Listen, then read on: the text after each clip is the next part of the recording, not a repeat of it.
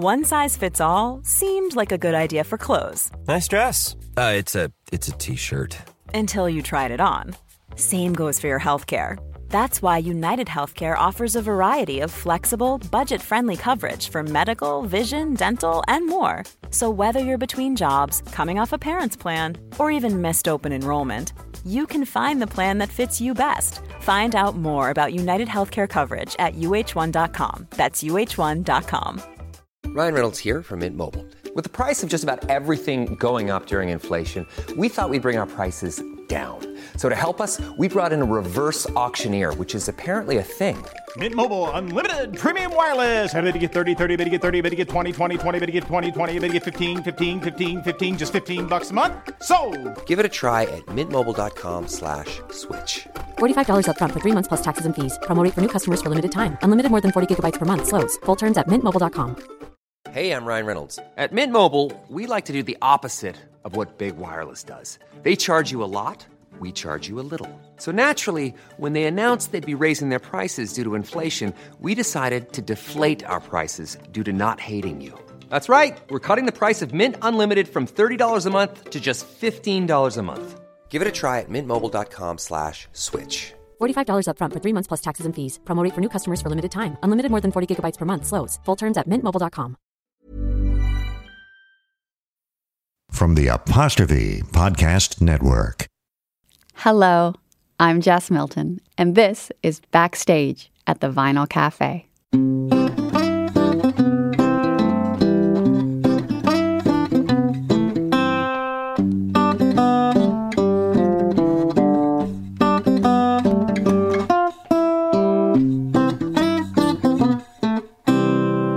Welcome. We're already well into our first season of this podcast, and I just realized we've hardly had any stories about Sam. I think just like one or two so far. We're going to set that right today. And of course, if you've listened to the Vinyl Cafe for many years, you'll know that where there is Sam, there is often Sam's best friend, Murphy. Such a great character. And I'm really glad we'll get to spend some time with him today. So let's just get to it, shall we? Our first story is one from the early days of their friendship. This is The Science Experiment. At recess on a Tuesday morning not too long ago, Sam met his best friend Murphy where they always meet when they have important business. At the far end of the playground, under the tree where they first met. That was the autumn Sam's best friend Ben moved away. The autumn Sam found himself without a friend in the world, till Murphy came along. Murphy arrived out of the blue from Winnipeg.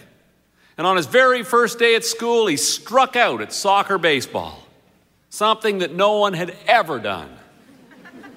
After Murphy's second whiff, the gym teacher, Mister Reynolds, who was pitching, rolled the big white soccer ball towards Murphy extra carefully, trying to make it as easy as possible to kick. And Murphy, chewing his tongue anxiously, took an awkward hop and kicked at the ball a full second and a half before it reached the plate. Then, propelled by the forward motion of his kick, Murphy had collapsed in a cloud of dust, a feat of athletic ineptitude of staggering proportions. Later that day, as they ate their sandwiches in the staff room, Mister Reynolds told Murphy's teacher about it. He said he couldn't remember a student ever striking out in soccer baseball. Never ever, he said, shaking his head. If the ball just hits you, you have a good chance of making it to base. Did, did they tease him? Asked Missus Hayes. No one said a word, said Mister Reynolds. Everyone was too stunned. Murphy did seem doomed, however, and no doubt he would have been teased soon enough. But before the teasing began, word spread around school that Murphy was a special needs kid. And instead of teasing him, kids began looking out for him, giving him stuff, candy and little toys, offering him the small kindness they might offer a little brother or a pet. It was only months later, when Sam and Murphy were best friends, that Murphy told Sam that he had started the special needs rumor himself.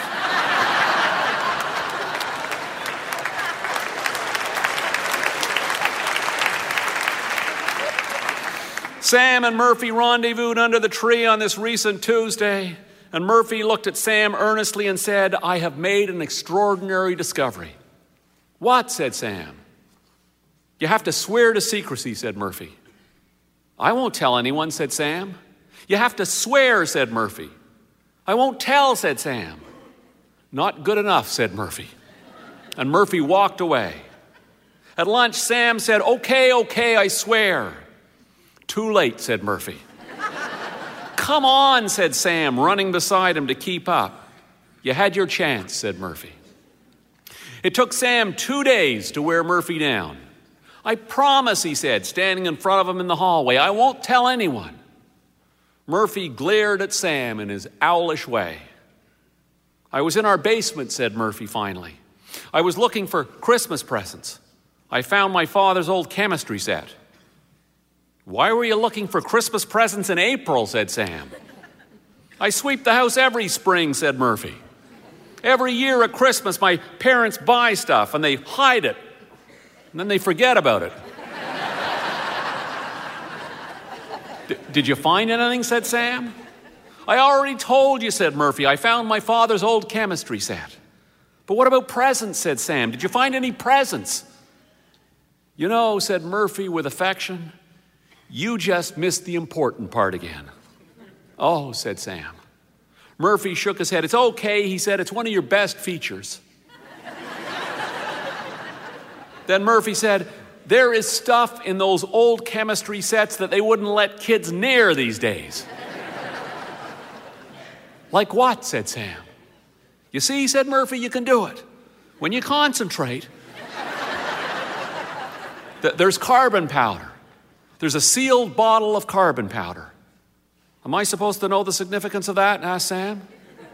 "The significance," said Murphy, "comes when we find powdered sulfur and some potassium nitrate. Once we do that, do you know what we have?" Sam shook his head. "We have gunpowder," said Murphy. "This," said Sam, smiling, "is just one more example of why you're my best friend."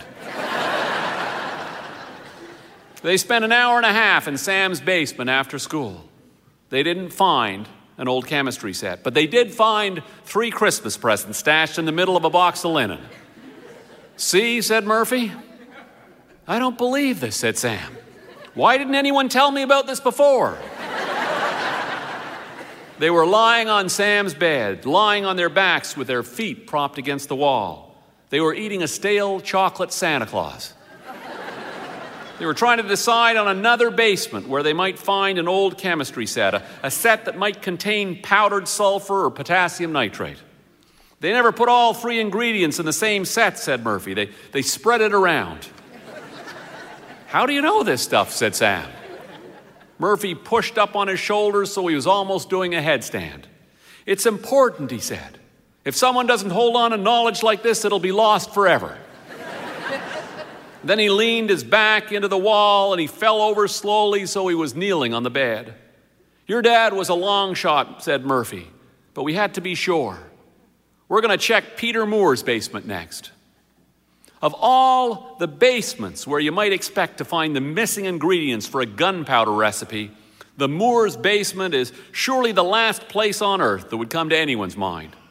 When Peter was born, Missus Moore paid a consultant three hundred dollars to baby-proof their house.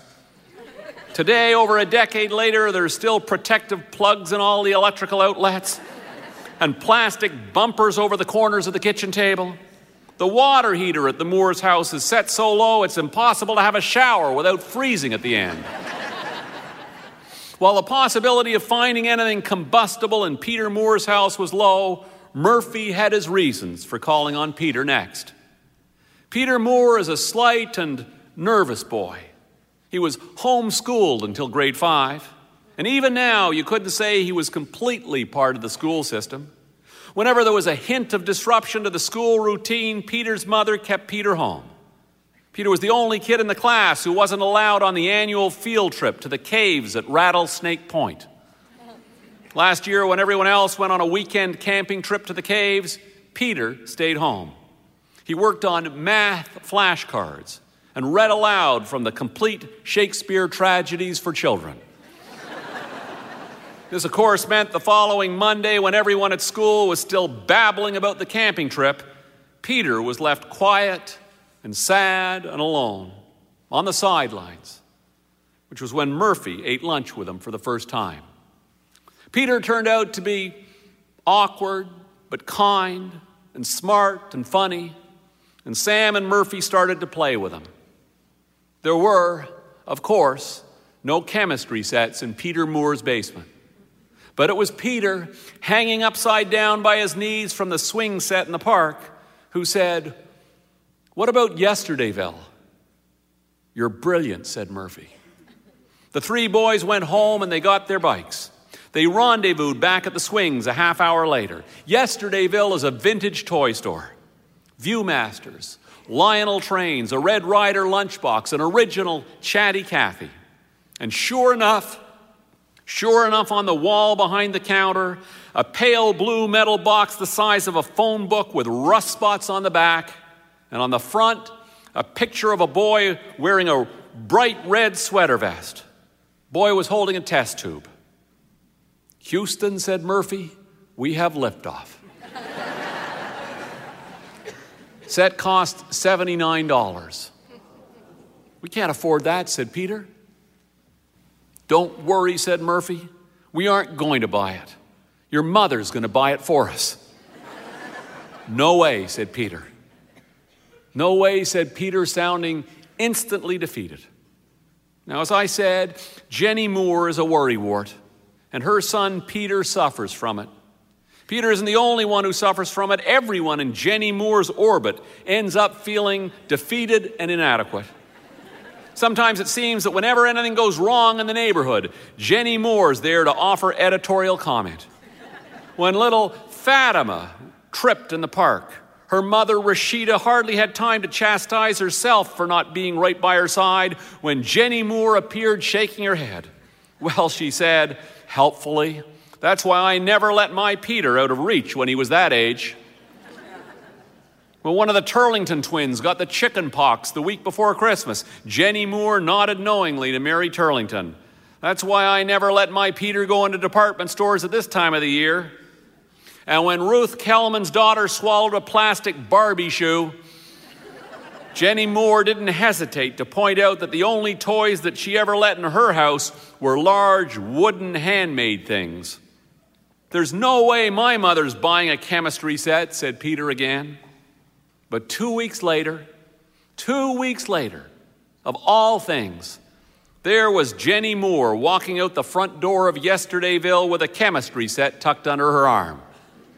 Murphy had started the sales pitch, but it was Peter who closed the deal. "Tell her it's from the nineteen fifties, said Murphy. "Tell her it's educational." "Maybe," said Peter, suddenly hopeful. "Maybe that might work." Peter had immediately realized the effects those words would have on his mother. Chemistry and educational. Indeed, when he brought the subject up the next day, confident, self-satisfied, self-righteous Jenny Moore had been flooded with guilt.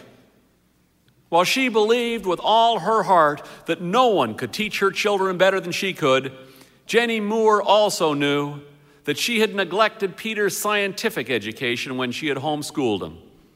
She had neglected it because she had, at best, an imperfect grasp of the world of science. She remembered precisely nothing from her own school days, had found every second of biology, chemistry, and physics so utterly baffling that the only image she could conjure up of her high school science lab was of an experiment in which she had poured a vial of something into a vial of something else, changing the first something from a clear liquid into an extremely pleasant shade of blue. In fact, it was science, or the lack thereof, that had eventually forced Jenny Moore to abandon her teaching and send Peter off to the harsh world of institutional education. So when Peter came home and mentioned that he thought he might be lagging behind the class in science, that all of the other kids had been doing simple science experiments for years, Jenny Moore, overcome by guilt and self-doubt, didn't pause for a second to consider the dangers lurking in a vintage chemistry set. And so the boys gathered two weeks later on a Tuesday afternoon after school.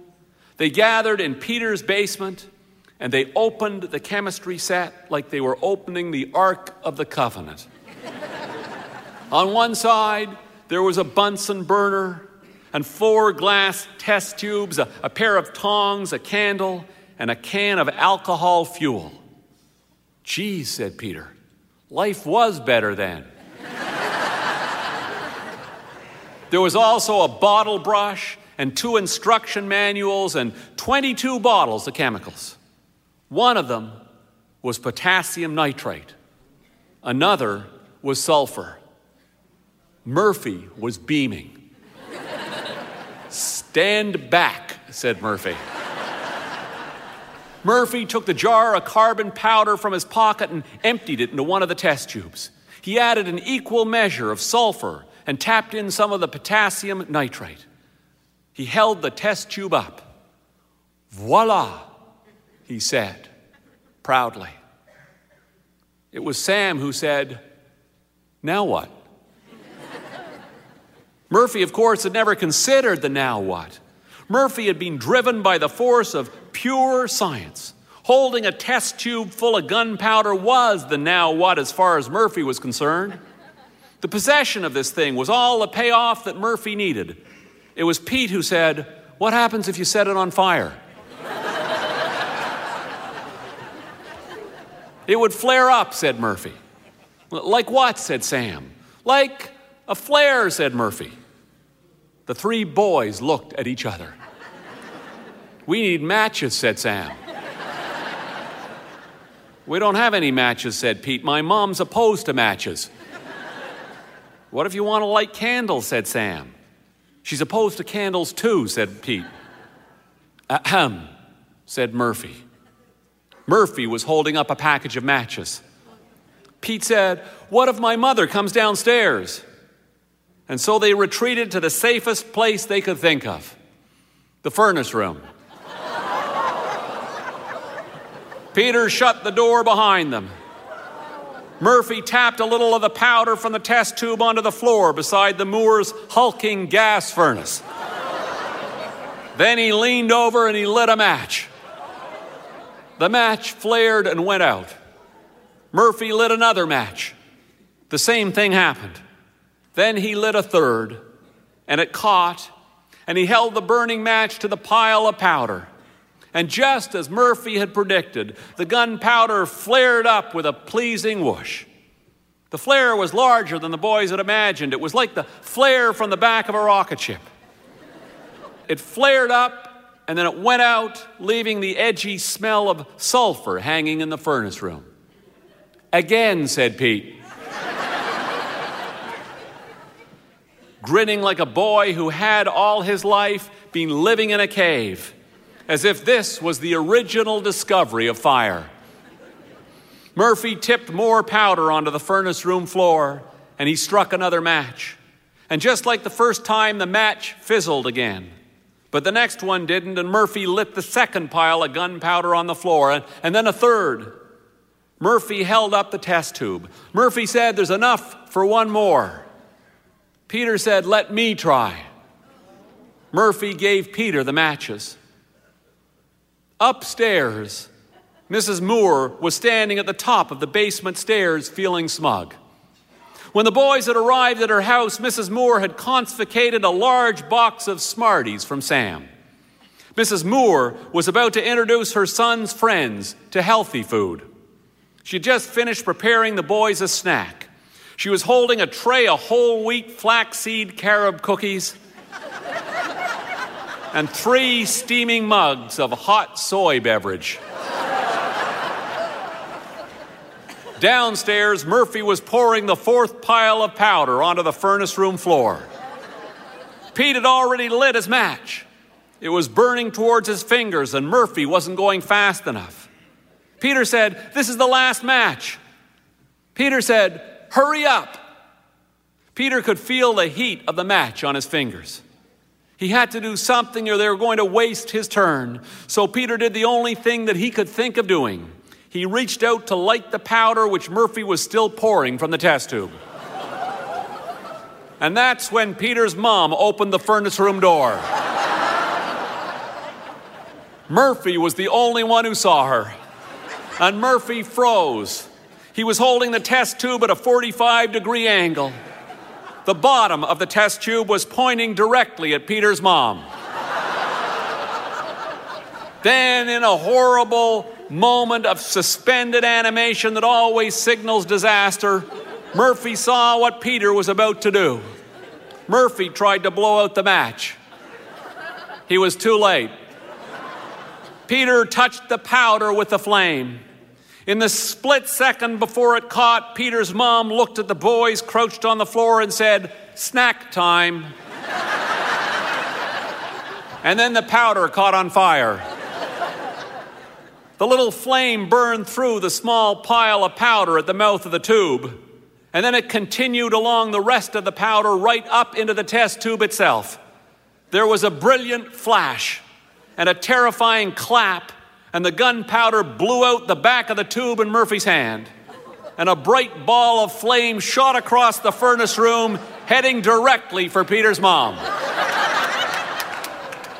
Everything was in slow motion. Slow enough that Peter's mom had enough time to realize that something was odd about the scene in front of her. Slow enough for her to realize that it was a, a fireball flying towards her. Slow enough for her to take a step backward before the ball of flame hit her dead in the center of her chest, dead in the center of her blue fleece vest. There was a thud when the fireball made contact. And Pete's mom grunted. And by the time Pete and Sam had turned around to look, Pete's mom was standing in the door looking stunned. Her vest had vaporized. All that was left of her blue fleece vest was the inside lining and the metal zipper hanging around her neck. Later, when she took off the lining, she found the image of a zipper seared onto her turtleneck. Yet she wasn't hurt, not a bit. Neither was Pete or Murphy. No one was hurt, and no one said a word. Everyone stared for a second, the boys looking directly at Pete's mom, who was still holding the, the, the tray of snacks. It was Pete's mom who was the first to speak. "Snack time?" she said again weakly. And then the heat from the fireball and the vaporizing vest set off the automatic sprinkler system. Water rained down on all of them, and Pete's mom fainted. There was another explosion when the snack tray hit the floor a second before she did. The boys looked at Jenny Moore sprawled amidst the mess of carob cookies and soy beverage, and then they turned to each other, and Murphy said, "Maybe I should go home now."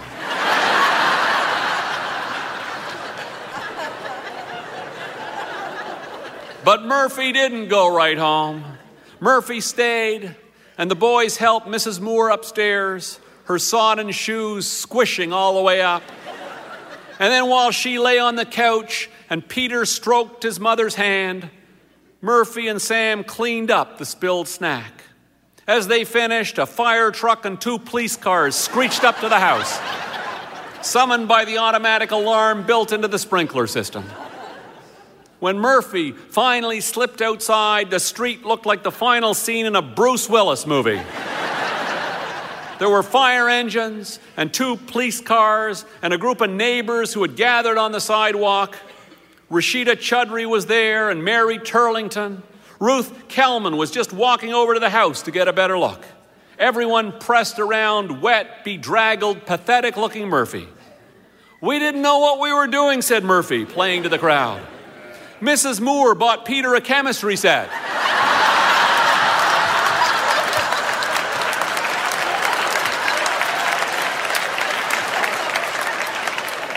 "We didn't know it was that dangerous.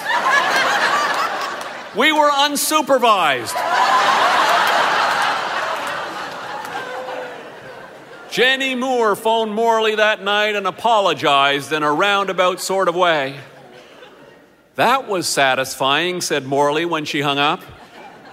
And this coming May, you'll be happy to know, for the first time ever, Peter Moore will be allowed on the weekend trip to the caves at Rattlesnake Park. And he'll bring with him an extra large pack of Smarties. Thank you very much. Thank you.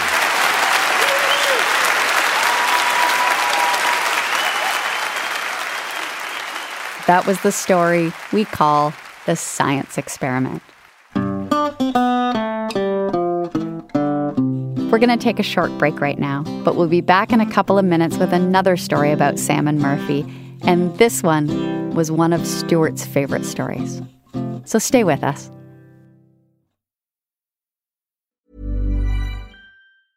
Ryan Reynolds here from Mint Mobile. With the price of just about everything going up during inflation, we thought we'd bring our prices down. So to help us, we brought in a reverse auctioneer, which is apparently a thing. Mint Mobile Unlimited Premium Wireless. How to get thirty, thirty, how to get thirty, how to get twenty, twenty, twenty, how to get twenty, twenty, how to get fifteen, fifteen, fifteen, fifteen, just fifteen bucks a month? Sold! Give it a try at mintmobile.com slash switch. forty-five dollars up front for three months plus taxes and fees. Promoting for new customers for limited time. Unlimited more than forty gigabytes per month. Slows full terms at mint mobile dot com. Here's a cool fact. A crocodile can't stick out its tongue. Another cool fact, you can get short-term health insurance for a month or just under a year in some states. United Healthcare short-term insurance plans are designed for people who are between jobs, coming off their parents' plan, or turning a side hustle into a full-time gig. Underwritten by Golden Rule Insurance Company, they offer flexible, budget-friendly coverage with access to a nationwide network of doctors and hospitals. Get more cool facts about United Healthcare short-term plans at U H one dot com. Ready to start talking to your kids about financial literacy? Meet Greenlight, the debit card and money app that teaches kids and teens how to earn, save, spend wisely, and invest with your guardrails in place. Parents can send instant money transfers, automate allowance, and more. Plus, keep an eye on spending with real-time notifications. Join more than six million parents and kids building healthy financial habits together on Greenlight. Get your first month free at greenlight.com slash ACAST. That's greenlight.com slash ACAST.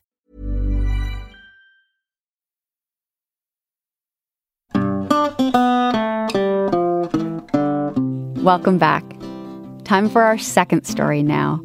We recorded this story at one of my favorite places in Canada, the Canadian Museum of History in Gatineau, Quebec. This is Macaulay's Mountain. The dirt road that climbs the hill back of Old Man Macaulay's barn, or Macaulay's Mountain, as people in the Narrows call it, climbs with a steady and certain resolve. It bisects the mountain like a, like a stripe bisects a flag, running from the bottom right of the hill until it loops around to the other side at the top and disappears.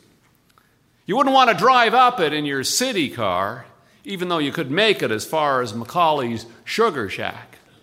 Above the sugar bush, you wouldn't want to drive anything along the road, except maybe a dirt bike or an A T V, though plenty of people go walking up there.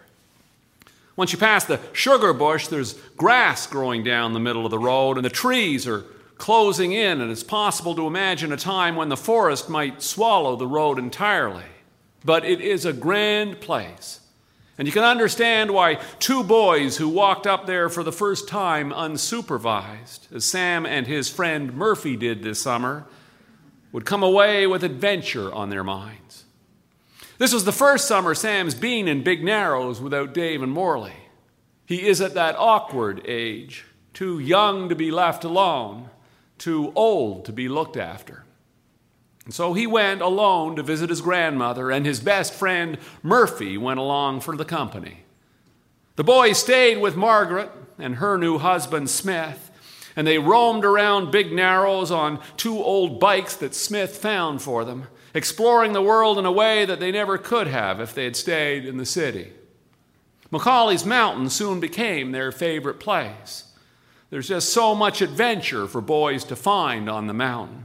The jumping cliff, the lake, the old abandoned cabin. But nothing more exciting than the call to adventure that radiates like waves of heat from the abandoned car that is rusting away, where the road flattens at the edge of the blueberry field just before the pond. Over the years, countless boys have come upon the wreck and have reacted pretty much the same way as Sam and Murphy reacted when they came upon it. Murphy saw it first. He stopped dead in his tracks. His mouth dropped, his heartbeat accelerating. "What?" said Sam, looking at his friend. "Oh, my God," said Sam, looking where his friend was pointing. Both of them motionless now.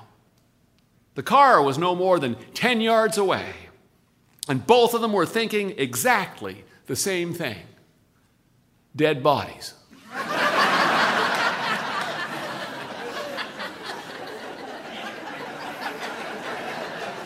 As if they were one, they both took a step backwards. "There can't be bodies," said Sam reasonably. "It looks like it's been there for years."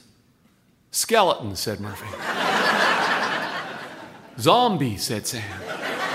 "Lost souls."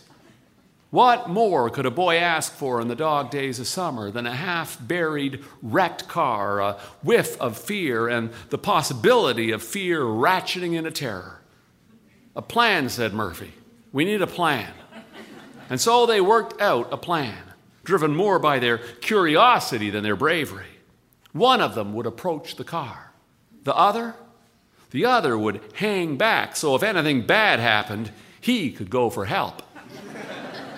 "Who?" said Sam. "Me," said Murphy. "I run faster. If something happens, I can run for help." "You can't run faster," said Sam. "I can beat you any time." So they flipped a nickel.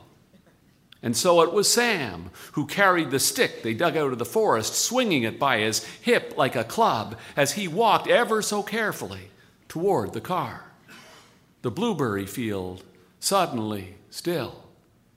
His feet crunching the gravel on the road, his heart pounding. His body half turned in case he had to bolt. "Careful," said Murphy, ready to bolt himself. It was like something from one of those movies, that moment when the hero confronts the great fearful thing, the beast, the mountain, the werewolf, or, in this case, what was left of a nineteen forty-eight Studebaker Land Cruiser. The car once belonged to Peter Macaulay, the older of the two Macaulay brothers. Peter put the car in the ditch on an October night in the nineteen sixties. He had planned to pull it out, but it snowed that night, and the snow didn't melt. And that meant the car had to stay on the mountain until spring. And that was the spring that Peter Macaulay was killed. No one could believe it at the time. Peter, so full of life, so full of adventure. Peter, who everyone knew would one day take over the Macaulay farm, until he died on it. Peter, dead and gone. No one had the heart to move the car that summer. And the next one, Peter's father, the original old man Macaulay, passed on himself, and so the car stayed put. A rusting memorial to Peter and his lost youth. The present owner of the Macaulay farm, the latest old man Macaulay, is actually Peter's younger brother, Garth. Garth was in the car the night Peter put it in the ditch, and driving the tractor the afternoon the combine killed him. Car was all Garth had left of his brother, and he liked that it was up there by the field. He, he never made any effort to move it. Any useful bits from the engine had been long scavenged, and the window shot out by hunters, but the steering wheel was still there, and remarkably, it still had tires. Sam peered in the passenger side window. "It's empty," he said. "Back seat," said Murphy. "Empty," said Sam. "What about under the seat?" said Murphy. "I can't see under the seat," said Sam. "Look under the seat," said Murphy. "I'd have to open the door," said Sam. And he walked back and he handed Murphy the stick and he said, "You look under the seats." Murphy rolled his eyes. Murphy said, "Do I have to do everything?" There was nothing under the seats. And soon enough they were sitting in it. Murphy in the driver's seat, Sam beside him in the same seat where Garth Macaulay was sitting that October night so long ago. Murphy had his hands on the steering wheel. "If we could get it out of the ditch," said Murphy, "we could drive it down the mountain." Murphy was trying to jerk the wheel to the left and the right, leaning forward and peering out over the hood, turning around, checking his blind spot. Then he let the wheel go and he reached out and he opened the glove compartment. There was a snake sleeping in there. It fell into Sam's lap. Sometime in their lives, those boys will move faster. After all, they, they're still young. It was in my lap, said Sam, when they stopped running about two hundred yards down the road. It was a rattler, and it was in my lap. It wasn't a rattler, said Murphy. It was a mamba. The deadliest snake in the world. It was half an hour before they were able to summon the resolve to return. They didn't want to. They had to. The idea of being behind the wheel of that car with the wind in their hair was too good. Wouldn't we need to have our license, said Sam. They were back in the front seat. Murphy shook his head. Murphy pointed out the window. Murphy said, that isn't technically a road. Or this a car, for that matter, technically. There's no engine. It's, it's a wreck. You don't need a license to drive a wreck. My father has a license, said Sam.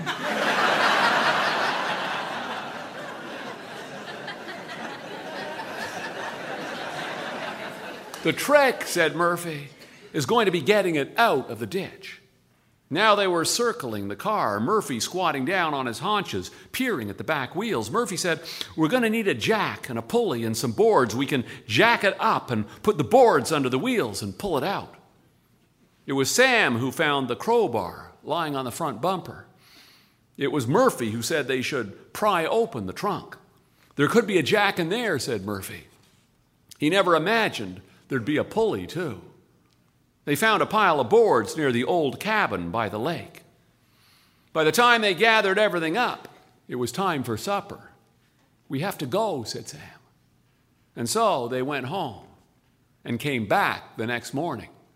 They worked at it all morning. At noon, they sat on the roof of the car and ate their lunch, their shirts off, their faces stained with mud and sweat. Soon, said Murphy. If we get it all the way down, said Sam, we could fix it up. And when we get our licenses, we'd have our own car. They had never worked with such concentration and determination in their young lives. If they worked half that hard, a, a quarter that hard at school, they would skip grades. They'd win scholarships and medals. They would go to Oxford or Cambridge or God knows where. But schoolwork doesn't involve sleeping snakes, or old cars, or the promise of great adventure. They ate their lunch and they jumped off the roof, the smell of the sun on their skinny arms, and they got back at it, jacking the wheels one by one and shoring them up with the wood they had found by the cabin. And slowly, incredibly, unbelievably, they got it done.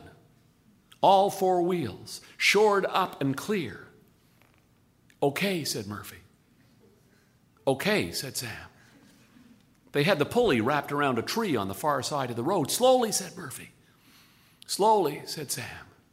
And slowly it came, as if by magic, with slow and certain determination. Before they knew it, they had it on the road, lined up and pointing down the slope with a log across the front wheels to stop it from rolling away on them. Are you ready? Said Murphy. Murphy was standing on the road by the passenger side bumper. Ready, said Sam. There were no seatbelts. Sam was lashed into the driver's seat with the rope that they had brought with them. He was wearing ski goggles.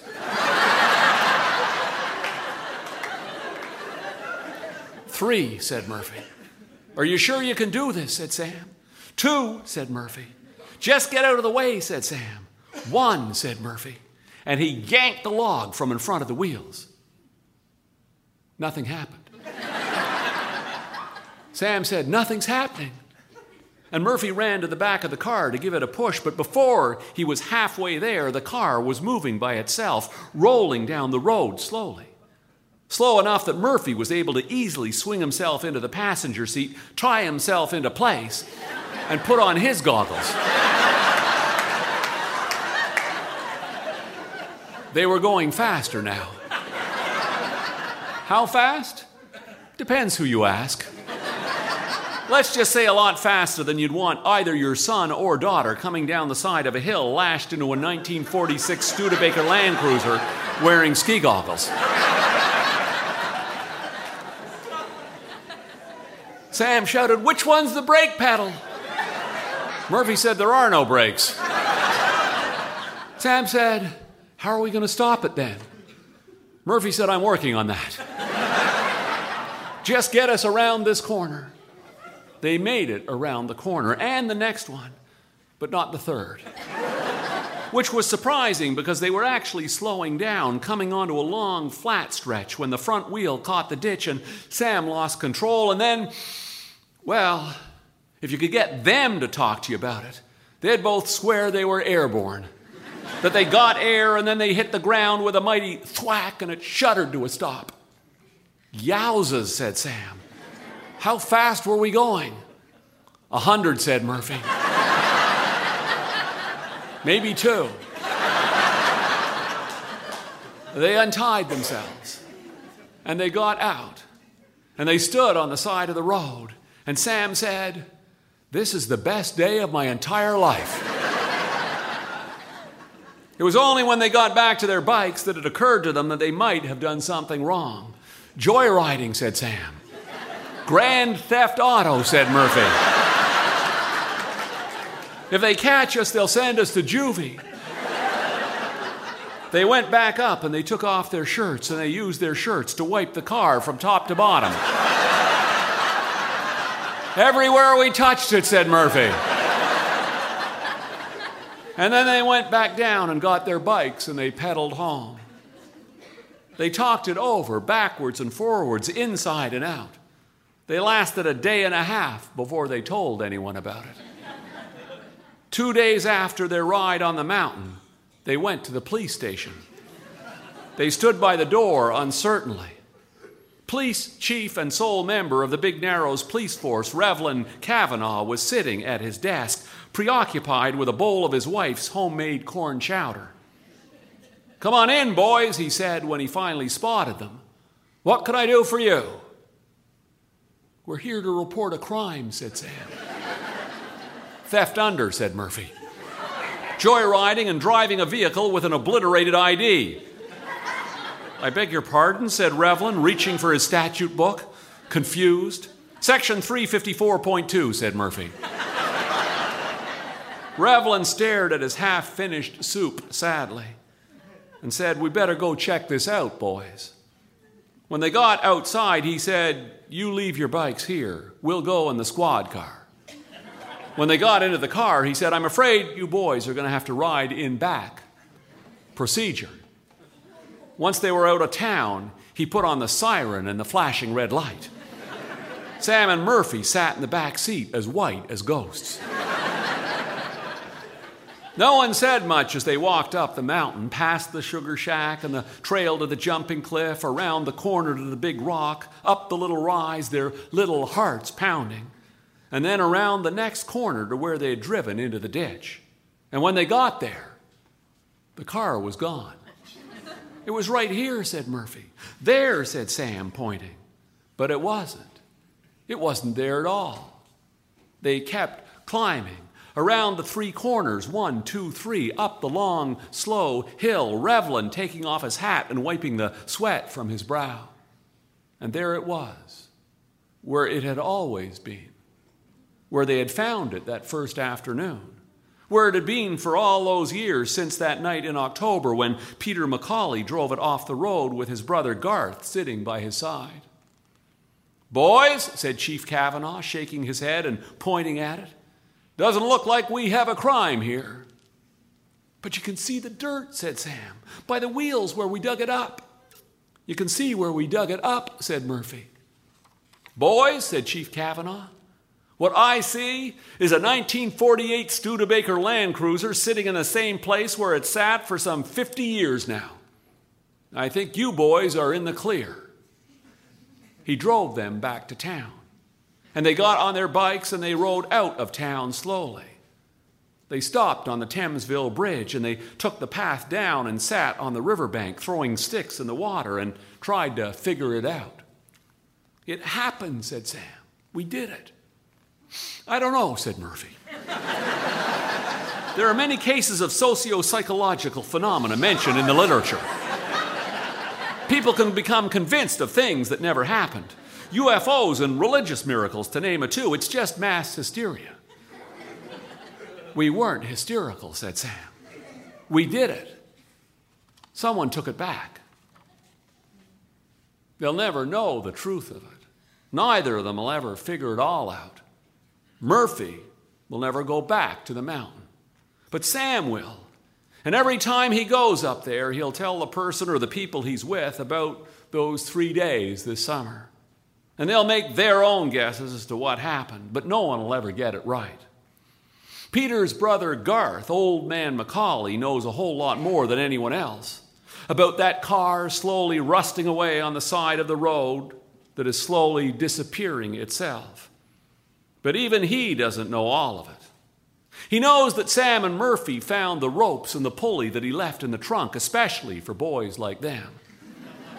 And he knows that over the decades, five other pairs of boys have done pretty much the same thing.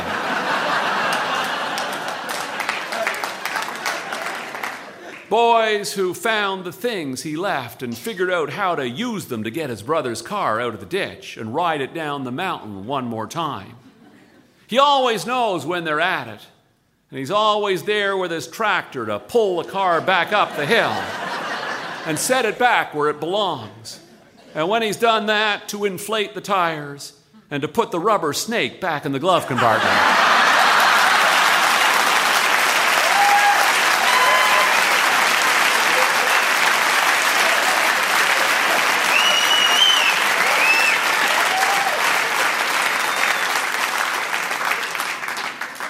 Reassured in some strange way that his brother left something behind that still gives people joy.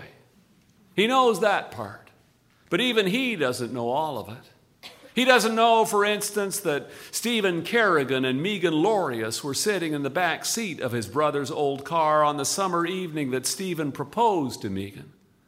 Or that Bernadette Armstrong spent a night in it some forty years ago when she was a young mother in her early thirties and thought that she was going to leave Alfred and decided the next morning as the sun rose over the mountain that she loved him too much to do that. She deserved better, but she resolved to do better instead. And she had a good cry, and she walked down the mountain feeling the better for it. These things he doesn't know.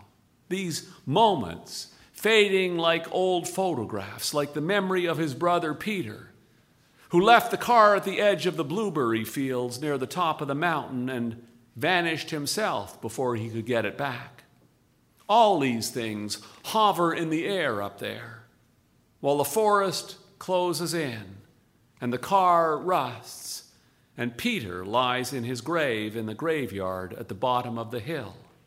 God rest his soul.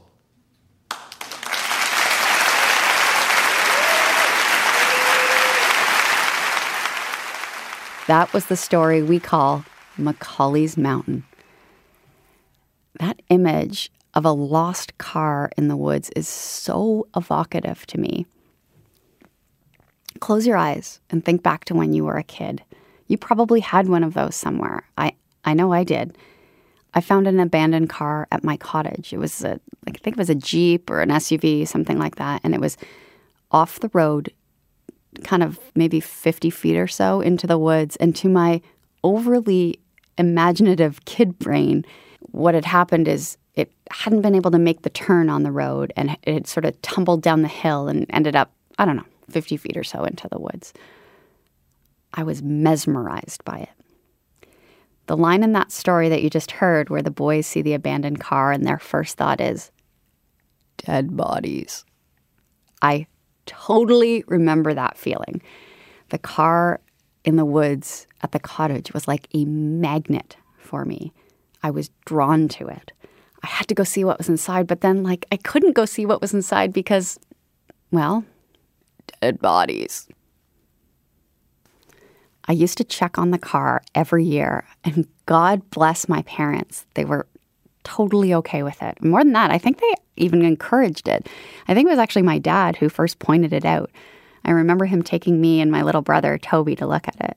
And I remember him asking questions about what we thought had happened. He was always asking more questions than he answered, sparking my curiosity and blowing on the embers of my imagination. And then standing back and waiting to see if it would spark. He was so good at that. He still is. He did that with the car. And every summer when we arrived at the cottage, I'd go and check on it. Half terrified, half consumed, but too curious and too interested to stay away, even if I'd wanted to.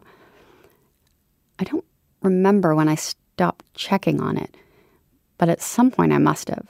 Maybe when I was older and started working at camp or something, and my, you know, my idle days of summer were behind me.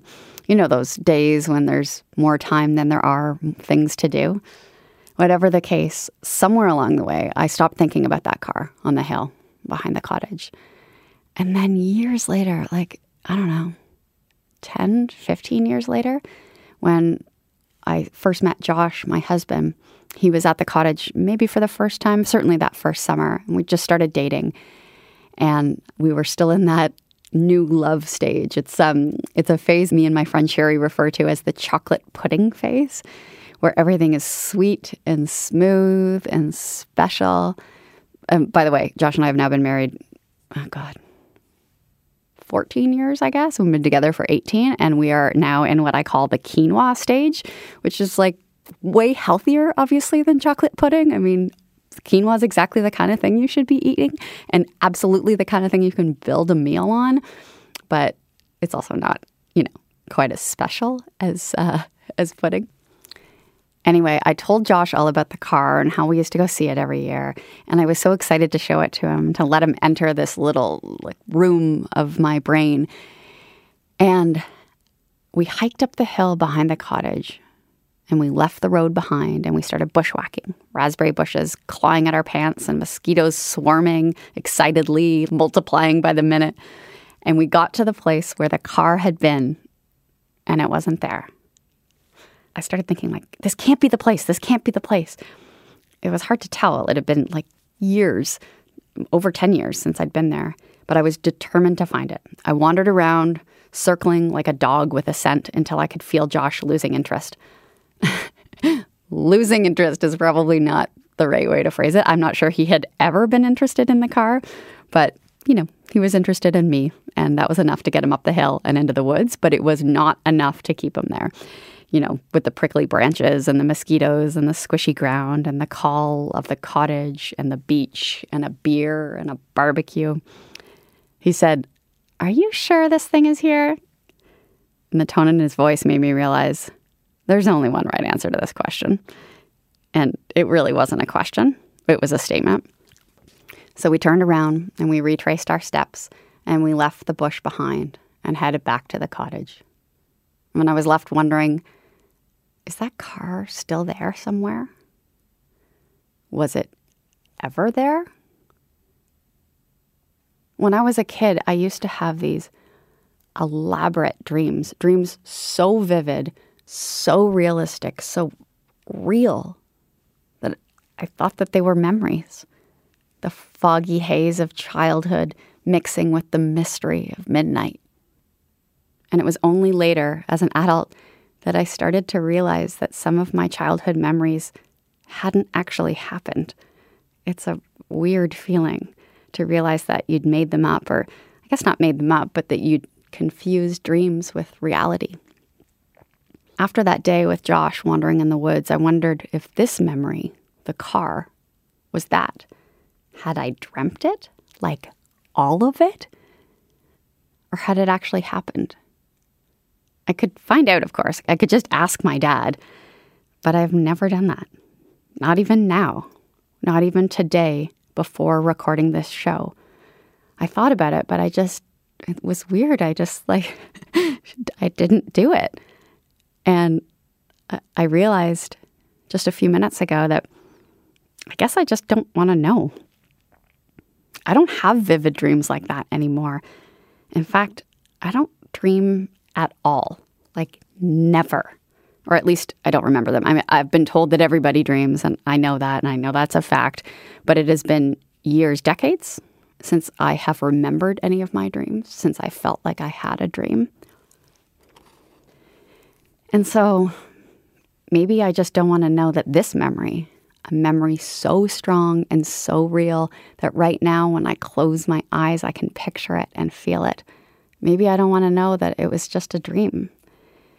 Maybe that would strip it of its power or its mystery. Or maybe, maybe I just like the idea that the car is still up there behind my dad's cottage, engulfed by the forest. Maybe I like thinking that it's gone back to the land around it. My dad still owns that little cottage, and I go there every summer with my own kids now. And I like the idea that one day, if I want to, I can climb that hill behind the cottage and dip into the woods and uncover that car. And maybe, along with it, my ability to dream.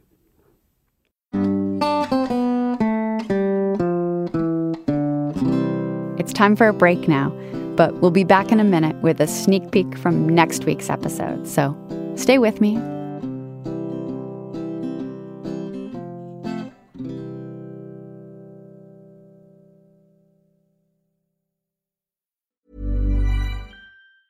Roundabout Season two, presented by Nissan, is live now, and we're back to share more stories from the road and the memories made along the way. We're talking rest stops. If we're stopping to get gas, you will be timed. Misguided plans. I grew up in the city, so I have, like, you know, a healthy fear of real extreme darkness. A lot of laughs. Y'all weird, but you, yeah, you, you were different. And so much more. Listen and subscribe wherever you get your podcasts. Hello, this is Danny Pellegrino, host of the Everything Iconic podcast, and I'm here to tell you all about Splash Refresher, because hydration is mandatory, but boring is not. Now, I love my water, but if I don't spice it up, I'm not going to finish what I took out of the fridge. That's why I love my Splash Refresher, which is flavorful, delicious, bright, hydrating, and zero calories. The wild berry flavor is my fave. No, wait. Is the pineapple mango flavor my fave? You know what? All five craveable Splash Refresher flavors are my fave because they're so delicious. So get hydrated and enjoy it with Splash Refresher. This message comes from B O F sponsor eBay. You'll know real when you get it. It'll say eBay Authenticity Guarantee. And you'll feel it. Maybe it's a head-turning handbag, a watch that says it all, jewelry that makes you look like the gem, or sneakers and streetwear so fresh every step feels fly. eBay gets it. So look for the blue check mark next to that thing you love and be confident that every inch, stitch, sole, and logo is checked by experts. With eBay Authenticity Guarantee, you can trust that feeling of real is always in reach. Ensure your next purchase is the real deal. Visit ebay dot com for terms.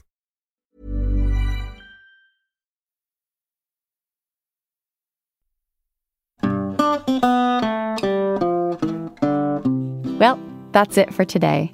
But we'll be back here next week with two more Dave and Marley stories, including this one, a story about the time Dave goes to a yoga retreat.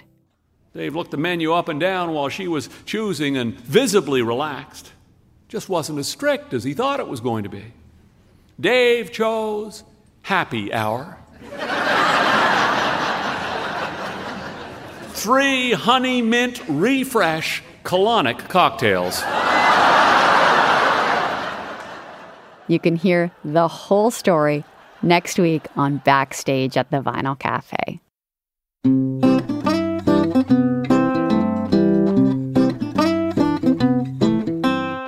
Backstage at the Vinyl Cafe is part of the Apostrophe Podcast Network.